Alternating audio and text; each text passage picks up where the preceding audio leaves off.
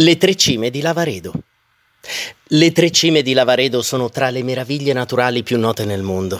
Fra il 1915 e il 1917 qui passò il fronte di guerra e di quel periodo rimangono trincee, gallerie, baraccamenti.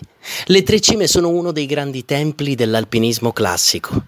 Siamo nell'empireo delle Dolomiti, sono tre enormi blocchi rocciosi, meravigliosamente regolari, che da qualunque lato si guardino sfidano nella loro bellezza qualsiasi confronto. Lo sguardo si inchioda, scosso da stupore, sulla fantastica Trinità, sulla divinità dolomitica suprema. Sono là, enigmatiche come sfingi. Antonio Berti, guida delle Dolomiti orientali.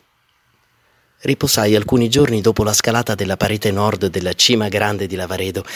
In quel riposo ideai di compiere un'altra impresa del genere, scalare lo spigolo giallo della cima piccola di Lavaredo. Io non saprei descriverlo. Sembra il tagliamare di un fantastico transatlantico arenato su quel mare di ghiaie, oppure il vomere di un ciclopico aratro, oppure il filo di una spada arroventata che per oltre 330 metri si stagli fuori da enormi strapiombi gialli. Emilio Comici, alpinismo eroico.